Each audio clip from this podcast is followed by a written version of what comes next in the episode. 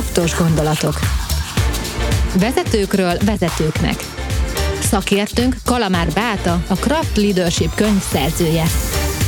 Beszélgető partnere dr. Gyarmati Miklós, a Fairdeal Solutions tanácsadóvállalat vezető tanácsadója. Kraftos gondolatok.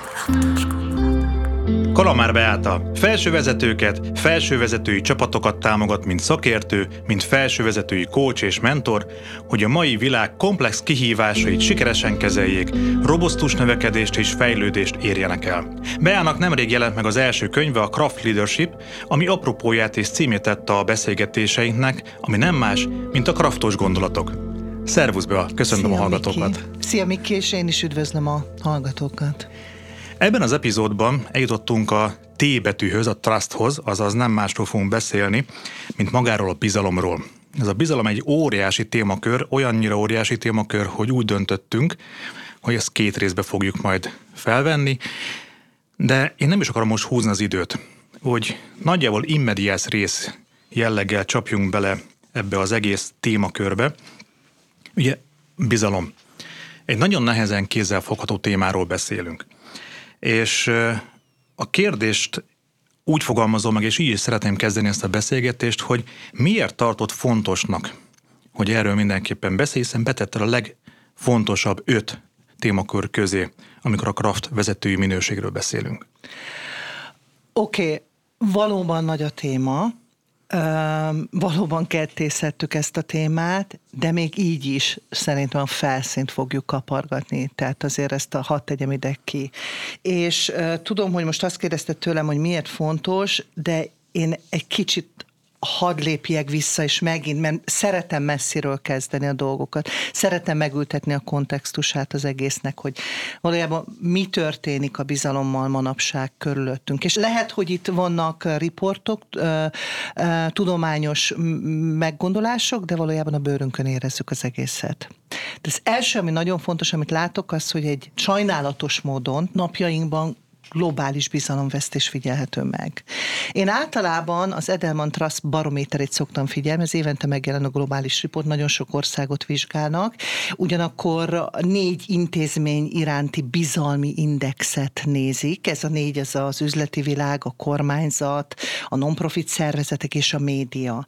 Hadd mondjuk egy példát, hogy 2008-as pénzügyi és gazdasági válság idején a legmélyebben az üzleti világnak az indexe volt, tehát azok a vezetők, hisz az emberek úgy érezték, hogy megvezették őket, becsapták őket. Na most mit mond ez a riport, és mit tapasztalunk a saját bőrünkön is? Hát az egyik az, hogy óriási félretájékoztatás zajlik a világban mérhetetlen mennyiségű információ áramlik felénk, és nehéz eldönteni, hogy abból az informá- információ mi a valós és mi a nem valós információ. Hát nem véletlen jelent meg ez a fake news kifejezés, és vettük át magyar nyelven. Ez gyengíti a bizalmat, tehát az emberek nem tudják, hogy miben és kiben bízzanak. Mi történt, amikor jött a COVID-19? Bezáródtunk, az otthonainkba, és a digitális világ robbanásszerűen kinyílt. És ez az információáramlás, ez a tájékoztatás elkezdett szinte eszeveszetten áramlani a nappalinkba. És ezután jött az ukrán háború, ezután jött az energiaválság és az újabb gazdasági válság. Na most az emberek bizalma nagyon ö, megcsappanta az intézmények irányába. Hadd akasztalak meg egy pillanatra, mert mondtad azt, hogy négy területet mér ez a bizonyos index, gazdaság, én úgy fogalmazom, hogy politika, tehát uh-huh. a mhm. kormányzat, a non-profit szervezetek, illetve média. a média. Na most az utóbbi időben azt gondolom, erősíts meg vagy cáfolj meg, hogy a média erőteljesen átvette az uralmat Ebből Már a. A negatív, a negatív, negatív persze, természetesen. Abszolút igaz, abszolút igaz. A méd, most jelen pillanatban a legutolsó riport alapján a média a, a, a legalacsonyabb, tehát nagyon nem hiszik el az emberek, nem tudják, hogy mit higgyenek abban, ami a médiában van. A következő a kormányzat, non-profit, és nagyon érdekes, de most a legetikusabb, a legkompetensebbnek az emberek az üzleti vezetőket látják ebben a világban. De hogy miért is alakult ez így? Ez egy egyik az, hogy egy nagyon világunk szélsőséges mértékben polarizáltá vált.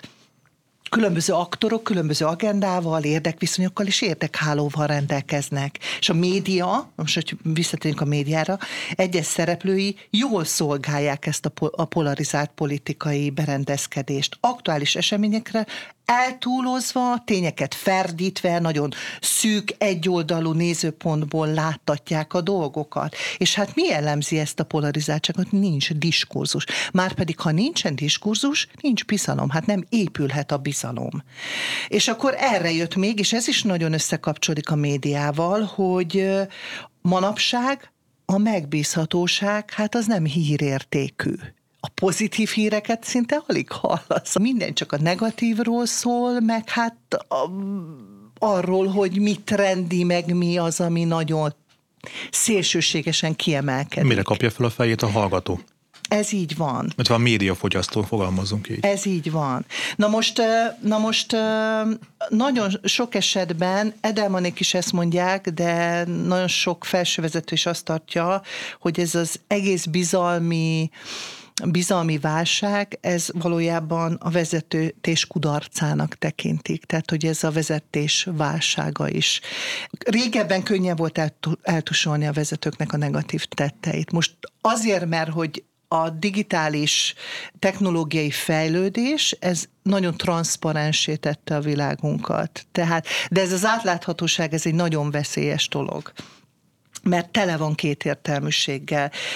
Különböző szereplők szándékosan vagy véletlenül manipulációs módon próbálják elhomályosítani, befolyásolni. Tehát nem igazán tudjuk, hogy az események valójában hogy történtek, történnek, és annak milyen jelentése, jelentősége és hatása van. Hogy éppen milyen igazságtartalma. Ez így van, ez így van. Na most ezt az egészet azért a, a technológiai fejlődés hozta, de hogy én azért nem húznám le annyira, tehát bizalom tekintetében a technológiáról a, annyira a vizes lepedőt, inkább vagy húznám rá a vizes lepedőt, mert hogy itt meg egy új jelenség jelent meg ezzel kapcsolatban, mégpedig egy hatalmas bizalomugrás lépett elő. Most csak mondok egy példát. Megjelentek olyan cégek, mint Uber, Blablacar, akkor megjelent a Tinder, az Airbnb, akkor a, a, a Blablacar Ubernek van egy kínai változata, a Didi, de hogy ezek nél teljesen másképp épül a bizalom, mint amiről mi most sokat fogunk beszélgetni, és csak egy picit fogom ezt megemlíteni,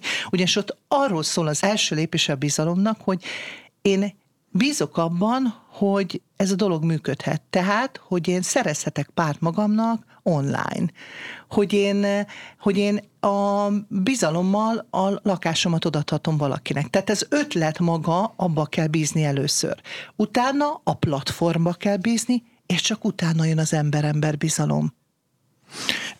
Itt egy pillanat meg is állok, mert ez nagyon érdekes. Pont ezen gondolkodtam el, most hoztál pár példát, legyen az éppen az Uber vagy az Airbnb, hogy maga a social proof, az, az, az a bizonyos ö, társadalmi megítélés, az mennyire erős, de ennek kellett egy alapjának is lenni, hogy valaki ezt kitalálta, hogy abban higgyen valaki, és most igazából pont erről beszélsz, hogy nem a mostani már működő folyamatról beszélünk, hanem akkor, amikor ezt valaki kitalálta, a fejéből kipattant egy remek ötlet, hogy ezt hogyan tudja úgy átvinni a hétköznapokra, az üzleti világban, hogy abban a pici ötletben, amikor egy nagy ötlet, abban a pici ötletben sok ember megbízzon. Igen, hát ezért, ezért van az, hogy nem, a, nem azon a szinten kezdődik, mint ahogy a fizikai valóságban, teljesen más szinten, tehát megelőzi egy két lépcső az előzményét ennek. Manapság már, Ambátor, tehát nemrég ért egy szerencsétlenség, de manapság már nem gondolkodunk el, hogy hol vásárolunk a neten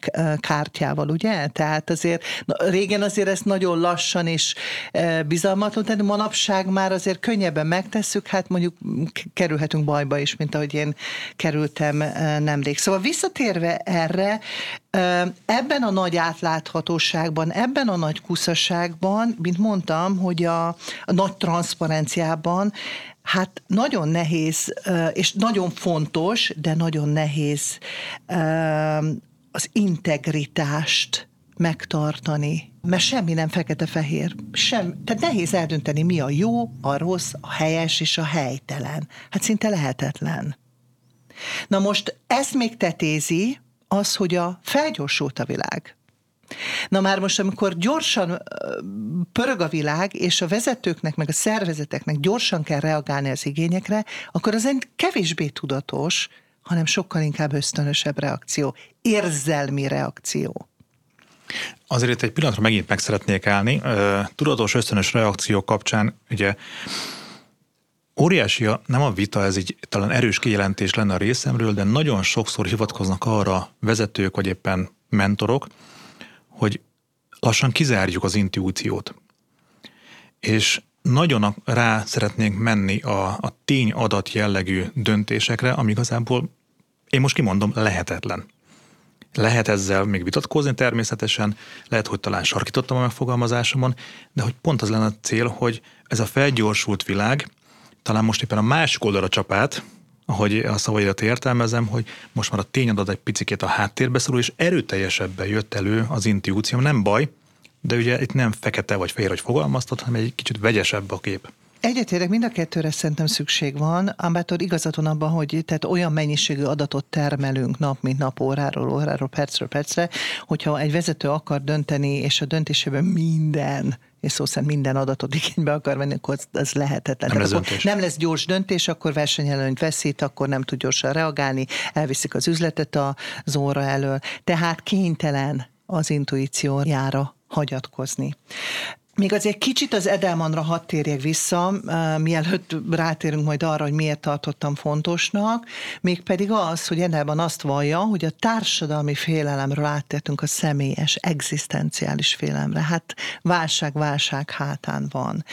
És hát amikor ha vezetőt nézzük, ebben a valóságban, akkor lehet ezt nagyon egyszerűen is lekottázni, hogy hát akkor bíznak az emberek egy vezetőben, amikor a vezető azt mondja, amit gondol, és azt teszi, amit mond.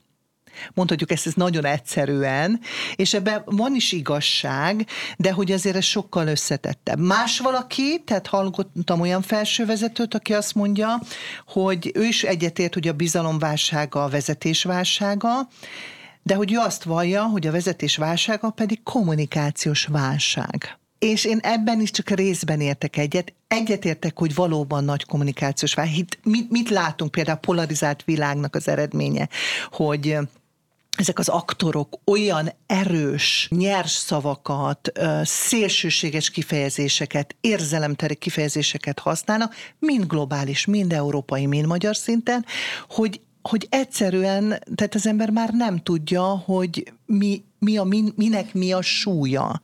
És ez tudod, amikor egy ideig mindenki farkas kiállt, egy idő után az emberek nem fogják elhinni, hogy tényleg jön a farkas. És akkor még egy utolsót ebbe, Mielőtt az utolsóba vele csapsz, egy, hadd térjek vissza erre a pontra. megütötte a fülemet egy megfogalmazásod, hogy a társadalmi félelemről áttértünk a személyes félelemre. A kettő között mi a különbség? Szerintem a bőrünkön érezzük ezt.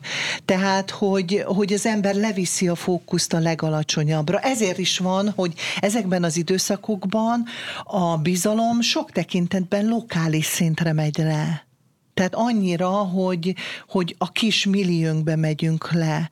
Ez különben szokták is mondani, ez különben túlélési technika, hogyha ha az ember nagyon fél, akkor a fókusz le kell vinni nagyon picire, mert az megnyugtató. Tehát, mert hogy ha, ha, ha tág a fókusz, hogyha ha, ha, ha, ha a világot nézed, akkor hát annyi minden is olyan dolgok történnek, hát nagyon megijed az ember, és akkor mit csinál? Azt mondja, hogy jó, hát nálam itthon minden rendben van az én kis közösségemben minden rendben van. Én itt még tudom, hogy merre van az arra, és merre van az erre. Tehát, vagy éppen a, amit szoktam mondani, és ezt megint fogom mindig, mindig visszahozom, hogy hát, hogy az értékek mentén élek-e, és ott az én értékeim ki vannak elégítve, vagy én a mentén működöm el. Az utolsó, amit még szerintem még érdemes megemlíteni, és ez nagyon összekapcsolódik azzal a, a, ezzel a digitális térben a bizalom, hogy változik, milyen bizalmi ugrás van, hogy megjelent egy a megosztott bizalom jelensége, amit a közösségi média hozott magával.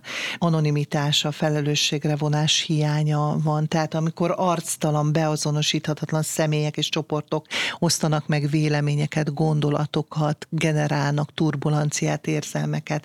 Ennek köszönhetően, ahogy már mondtuk, hogy hát nehéz a fikciót megkülönböztetni a, a, a tényeket a fikciótól, a, az, hogy mi igaz, mi nem, és, és, és egy teljesen egy, egy ilyen kusza masszát képez ez az egész, ez a megosztott bizalom. És ennek nagy szerepe van a közösségi médiában ennek. Tehát, hogyha így egészében nézzük, hát nem annyira rózsás így a nagy képben a bizalomnak a helyzete. Úgy érzem, hogy egy kicsit olyan, olyan sötét lett a kép. Igen. De nyilván azért, mint ahogy mondtad többször is, nem fekete vagy fehér a világ, hanem, hanem sokszínű. Én ebből a, a felvezetésből, hogy most a bizalomról beszéltél elég tág értelemben. Most helyezzük át a fókuszt a vezetői oldalra, és visszamegyek arra a kérdésre, hogy miért tartottad olyan fontosnak azt, hogy ezt a könyvedben, illetve hát nyilván a podcastban is külön fejezettel illesd. Igen. Hát igen, elég, különben elég felhős ez a kép, amit festettem, és ezzel én, én ezt így is látom sajnos. De hogy miért is fontos? Mert ha nincs bizalom, akkor semmi nincs. Minden a bizalmon alapul. Akkor nincs kreativitás. Nincs agilitás, fókusz sincs. Folytathatnám, mert a bizalom az a ragasztó, amely összetartja az életünket, az üzemanyag, amely motiválja a csapatokat, át és a kapcsolatoknak a cementje. Nagyon szeretem Kovinak a bizalomgazdasági értelmezését, mert ő azt mondja, hogy a bizalom mindig két eredményt befolyásol. A sebességet és a költségeket. Minél nagyobb egy bizalom a, a bizalom a szervezetben, annál gyorsabban reagál a szervezet a külső-belső igényekre, tehát annál agilisabb egy szervezet, és mert hogy minél gyorsabban futnak le a folyamatok, és annál alacsonyabbak ezáltal a felmerülő költségek. Viszont, hogyha elpárolog a bizalom, ha nincsen bizalom, akkor a sebesség elkezd csökkenni, a költségek pedig nőnek, tehát a bizalomhiány az roppant költséges. Amikor beszélgetek vezetőkkel, és a beszélgetésünk során felmerül, hogy hol, vajon hol veszítenek értékes időt a szervezetben, vagy hol túl lassú a folyamat, vagy hol, hol túl időigényes az együttműködés, vagy, vagy igényel nagyobb erőfeszítést, akkor mindig arról kell beszélni, hogy hát nézzük meg a bizalmat ott azon a területen, és kezdjük ott a felső vezetők bizalmával, mondjuk a két csapatról beszélünk, két vezető bizalmával, mert azt tükröződik le, és mehetünk lejjebb. Imádom Kovinak a, azt a kijelentését, hogy a bizalom az emberi motiváció legmagasabb formája a legjobbat hozza ki az emberekből. Hát szárnyalni tudok, ha valaki bízik bennem. Tehát a, a csillagokat le tudom hozni. És ez azt gondolom, hogy igaz másokra is. És hogy miért fontos a vezetésben? Mert az egyetlen módja annak, hogy egy szervezet vérébe belekerüljen a megbízhatóság, hát az, hogyha a vezetőnek a vérébe benne van.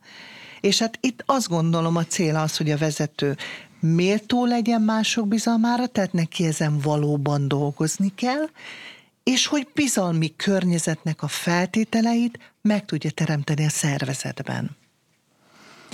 Most beszélünk itt a bizalomról, a vezetői bizalomról, a szervezetben megjelenő bizalomról. Ez egy olyan témakör, amit úgy nehéz nyakon ragadni, nagyon nehéz megcsípni, hogy akkor hogy lesz valaki bizalom? Nem tudok elmenni a bizalomboltba, és akkor kérek szépen három kiló bizalmat szletelve, mert szeretném ezt majd elfogyasztani vacsorára. Viszont a könyvben olvastam, és, és ott külön kitérsz arra, hogy a bizalmat valahogy elkezdett felépíteni. Egyrészt szintekre, szintekről beszélsz, másrészt pedig elemekről beszélsz. Kezdjük most a szintekről. A szintekről induljunk el, hogy milyen felső vagy éppen milyen vezetői működésben hol jelenik meg, és hol jelennek meg ezek a bizonyos szintek. Igen, ezért olyan nagy a téma, mert ennek annyi rétege van. Tehát, hogy igen, a, a szintekről kell indulni. Az egész azzal kezdődik, hogy bizalom önmagad iránt. Tehát az önbizalom. Tehát, hogy bízom magába a vezető. Utána ez folytatódik, hogy bizalom másokban. Na most itt van az egyén-egyén, tehát a személyközi, aztán van az egyén és a csapat között. A vezető és a csapat közötti bizalom. Aztán megyünk tovább, a bizalom másokban, annak van egy, a, nyílik a töltsér, nagyobb, hogy a vállalaton belüli bizalom. Na az már na sokkal nagyobb, mert te felsővezetőként nem csak feltétlen a felsővezetői csapattal dolgozol, hanem ott van az egész szervezet alattad, és nyitjuk tovább ki, és van a kapcsolati háló, ami nagyon fontos szerepet játszik a mai világban, az, hogy valaki versenyképes tudjon lenni. És akkor még még egy felsőbb szintje van, az pedig bizalom az ismeretlen iránt, mert a mai üzleti világban nagyon-nagyon sok az ismeretlen tényező, és hát hogy viszonyuljunk hozzá. Én ezt most úgy képzeltem el magamban, hogy koncentrikus körökről beszélünk, és a koncentrikus körök egyre nagyobbak és nagyobbak és nagyobbak, és ezek egymással természetesen kapcsolatban vannak, valamilyen módon átjárható, de akkor is el kell indulunk valahonnan. Úgyhogy kezdjük a legbelső körrel. Jó, tehát akkor beszéljünk most első alkalommal arról, hogy önbizalom. Nagyon jó, hogy mondtad, és ez nagyon jó kép volt, egymásra épülnek. Tehát amikor a vállalatról beszélek, abban benne van a vezető, mint hogy az, az önbizalommal, tehát hogy ő hogy, hogy van magával e, e tekintetben, de benne van az, hogy ő hogy építi bizalmat a, a, az emberekkel, de benne van a csapat, tehát hogy igen, tehát ez így épül, mint egy, ahogy, ahogy mondtad. No, tehát az önbizalom részben az önértékelésről szól, én úgy gondolom, és részben pedig a képességeinkben vetett hitről, ami azt jelenti, hogy bízok önmagamban, és bízok a képességeimben, a jelenlegi és jövőbeni lehetőségeimben, potenciáljaimban. Ez egy nagyfokú tudatosságot is igényel. Bizony, bizony, bizony, bizony. És ez onnan indul, hogy ezért egy nagy csomaggal érkezünk. Tehát, hogy, hogy jönnek vezetők, esetleg dolgoztam olyan felső vezetőkkel, és mi magunk is, hát egy közép-kelet-európai kultúrából jövünk. Na most, vagy éppen valaki jön egy nagyon erős, teljes engedelmességet elváró kultúrából. És ha még aztán hozza azt a csomagot, hogy ő női vezető. Tehát, hogy itt az elsődleges mindig arról szól, hogy hogy először önmagát kell feljebb rakni a polcon, és elhinnie, hogy ő, ha már bejutott egy mondjuk egy, e, egy akár lokális, vagy regionális, vagy globális bordba, akkor igenis neki ott a helye, és legyen annyi önbizalma. Na most ez egy kemény mentális és érzelmi váltás, és az a munka. Tehát, és mindig szoktam mondani egy nagyon apró, hogy nem szabad mentegetőzni. Tehát, hogy egy valamit felejtsünk el, a mentegetőzést ebbe a történetbe, mert bárhonnan is jövünk, gyengítjük a magunkat a, a kommunikáció szituációban. Na most ez volt az első Másik, amit már te említette nagyon jól, hogy az önmagadba vetett hit azt is jelenti, hogy bízol a megérzéseidben. Tehát, hogy igen, igen, fontos része az intuíció, a megérzés, a vezetői működésnek, a döntéshozatalak, főleg, főleg úgy, hogy hiába áll az a nagyon sok adat a rendelkezésére a vezetőnek, de ide, ideje nincs. Tehát ezt az egész, kettőt kombinálni kell. Aztán van egy olyan eleme, amit imádok, de nagyon megfoghatatlan, hogy, hogy hát a vele született zsenialitásunkban való hit. Hát az, hogy úristen, még kimondani is az, hogy van, nekem van vele született zsenialitásom. Hát igen, mindenki egyedi módon tehetséges. És ezt kell elhinnünk. Na most nagyon érdekes ez az, amikor eh, az nagyon erős eh, szabálykövető kultúrák, vagy olyan kultúrák, amik még, tehát még az úton vannak a fejlődésbe, és összehasonlítjuk a nagyon individualista kultúrákkal, akkor azok ő náluk még ez egy, azért, azért ez nincs kibontakoztatva olyan erősen, nincs akkor a bátorság mögötte. Nagyon érdekes volt, hogy néztem egy beszélgetést a az Edelman egy a legutolsó riportjának a bemutatásán beszélgettek, és meghívtak különböző országokból különböző felsővezetőket, és, és volt egy Japánból is, és, és pont megkérdezte a moderátor a japán felsővezető, hogy mondja el, Japán lett a legalacsonyabb a bizalmi indexe Japánnak. Hát, hogy ennyire rossz a helyzet Japánban, és akkor ne, ne, ne, tegyük már ezt helyre. Hát a kultúra az, hogy mi sokkal alázatosabban nézünk nézünk magunkra, sokkal lejjebb rakjuk, sokkal kritikusabbak vagyunk magunkkal szemben, mint a nagyon erős individualista kultúrák. Tehát, hogy amikor bizalomról beszélünk, akkor nagyon erős kulturális elemek vannak benne, amit ma nem is fogunk érinteni, mert óriási a téma. Nekem egy dolog még eszembe jutott ezzel a, a japán példáddal kapcsolatban, hogy meséltél magáról a, az individualista, illetve a szabálykövető kultúrákról. Nekem valahogy, és most nem feltétlenül vezetői vagy vállalati szinten, nekem az indiai kultúra jutott eszembe, az eleve elrendel, elrendeltetett kultúra. Uh-huh. Ugye az, hogy milyen kaszba születtél, uh-huh. onnantól kezdve gyakorlatilag hozzá kell tennem, nem vagyok india szakértő, nem ismerem olyan mélyen én nagyon-nagyon csak a felszínt, tehát nem szeretnék szakértőként feltűnni. Látod? Védekezés? Ezt a poémot már bele akartam mindenképpen tenni, tehát visszatérve arra, hogy ott az, hogy milyen kaszba születtél, onnan nincs kitörés. Aha. Hát és mennyire érdekes, hogy ezt rángatjuk magunkkal, húzom magunkkal, és ez most nem bíráló szó vagy, vagy minősítő jelző akart lenni, csak pusztán azon gondolkodtam, amit mondtál, hogy hm, ilyen érdekes, hogy milyen kultúrában mik a jellemvonások. Igen, hát az, hogy bármi lehet cédes fiam, vagy csak eddig álmodhat cédes fiam, ez óriási különbség van, tehát, hogy, eh, tehát ezek megint csak kulturálisan, hogy hol, hol vagyunk ebben az egészben. Itt még azért érdemes azért két dolgot megemlítem, mert nagyon jelentőséggel bír. Az egyik az, hogy azt gondolom, hogy azok a vezetők, akik bíznak önmagukban és erőforrásban gazdagok, azok a legnehezebb helyzeteket is tudják kezelni. Na ők azok azok, akik nem ragaszkodnak olyan eh, kétségbeesetten a pozíciójukhoz, tehát nem válik a pozíciók a személyiség részévé, mert ők úgymond a jég hátán is meg tudnak élni. Na most az önmagadban vetett hit, az még az is fontos abban, hogy attól lesz erős és egészséges, ha tisztában van a vezető az értékeivel, az elveivel és a menténél.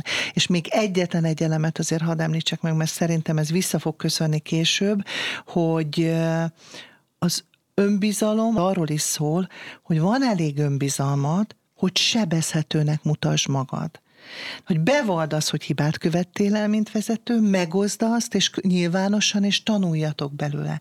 Na most itt van egy nagyon finom vonal, és erről egy picit hadd beszéljek, mert azért ez, ez mind ahogy a vezetésben nagyon sokszor arról szól, hogy van egy finom vonal, hogyha azt átlépi, ez már diszfunkcionális, ha ezen az oldalon marad, akkor még az, az, az abszolút nagyon jó. És itt is az van, hogy nagyon fontos a sebezhetőségnek a felvállalása, de ha ez túlon túl, vagy nem adekvát adekvát szituációban elbizonytalanítja a szervezetet, elbizonytalanítja a csapatát. De ugyanez a jelenség figyelhető meg a közösségi médiában, amikor valaki celebvezetővé válik. Hogy történik ez? Ő nyilvánosan megosztja tapasztalatait, tanúságait, sztorikat mond el, de hogy minél népszerűbb valaki a közösségi médiában, annál fontosabb az alázat. Ugyanis a közösségi média mechanizmusa az egót és a hamis önbizalmat tudja táplálni. Tehát megint csak ott is van egy vékony pont, amire figyelni kell a vezetőknek.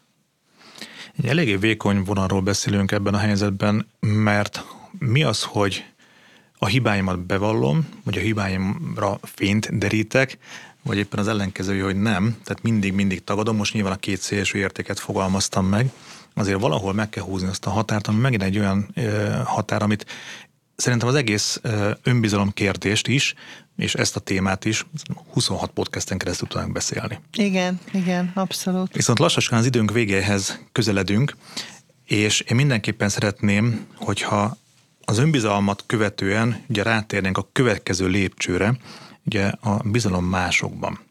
Ugye picit beszélj kérlek a bizalom másokban lépéstől, szintről. Igen, tehát, hogy mint azt mondtam, tehát az első az fundamentális, tehát az önbizalom, tehát a vezetőnek ezen kell először dolgozni. A második, a, a két aspektusát különböztetjük meg, az egyén-egyén közti bizalom, tehát a vezető és egy személy között, ez a személy közi bizalom, és ez egyén és csoport közötti bizalom, na most ez a csoport, ez lehet csapat, vállalat és kapcsolati háló. Na most ha bizalmat nézed egy szervezetben, átszövi a szervezetet a bizalom nagyon különböző formában. De hogy a, a célja a nap végén az, hogy minőségi kapcsolatokat alakítsunk ki a szervezetbe, vagy a szervezeten kívül. És hát azt kell mondanom hogy a bizalom az nagyon kontextusfüggő, nagyon relatív vagy szubjektív, és helyzetenként, kapcsolatonként nagyon eltérőek tudnak lenni. Ezért szoktam azt mondani, hogy erre tehát nincs recept, viszont van képlet. tehát recept nincs, de van képlet. Um, és az is fontos, hogy a bizalom az két irányú dolog, tehát kettőn ára vásár, tehát, hogy az egyik fél hibázik, kiszáll, vagy kerüli másikat, akkor bizalom eltűnik, és ugyanakkor a bizalom kockázattal is jár. Én nagyon sok könyvet olvastam bizalommal kapcsolatban. Szerintem ez volt az, amit legjobban megkutattam. És, és a nap végén mégiscsak visszatértem ahhoz, amit nagyon-nagyon rég tanultam, a Meister Green és Galfordnak a Trusted Advisor című könyvében bemutatott bizalomképlete, mert azt gondoltam, hogy ez az, ami, hogyha ha a vezetőnek valamin dolgoznia kell, akkor ez az a dolog. Mert hogy miért is? Mert dönthet úgy a vezető, hogy megbízható lesz. Dolgozhat rajta a vezető, de csak is kizárólag mások dönthetik el, hogy megbíznak-e benne vagy sem. És ez az egész arról szól, ami a craft leadershipnek a lényege, a minőségi vezetésnek a lényege, hogy milyen hatással van a vezető. Azt gondolom, hogy ez a téma, amit nem lehet befejezni, csak abba hagyni. Óriási témakör, és fogunk is még erről beszélni. Viszont most az időnk lejárt, itt most be kell fejeznünk. De a következő podcastban folytatjuk. Mégpedig azzal folytatjuk, hogy hogyan tudja egy vezető építeni ezt a bizonyos bizalmat. Milyen lehetőségek vannak, milyen eszközök állnak rendelkezésre, tehát arról fogunk beszélni, hogy min kell, vagy éppen min lehet dolgozni hogy innen folytatjuk. Bea, nagyon szépen köszönöm a beszélgetést, köszönöm szépen a figyelmet a hallgatóknak, és várjuk vissza minden hallgatónkat a következő podcaston. A Kraf legyen veletek! Én is köszönöm, Miklós. Kraftoskor.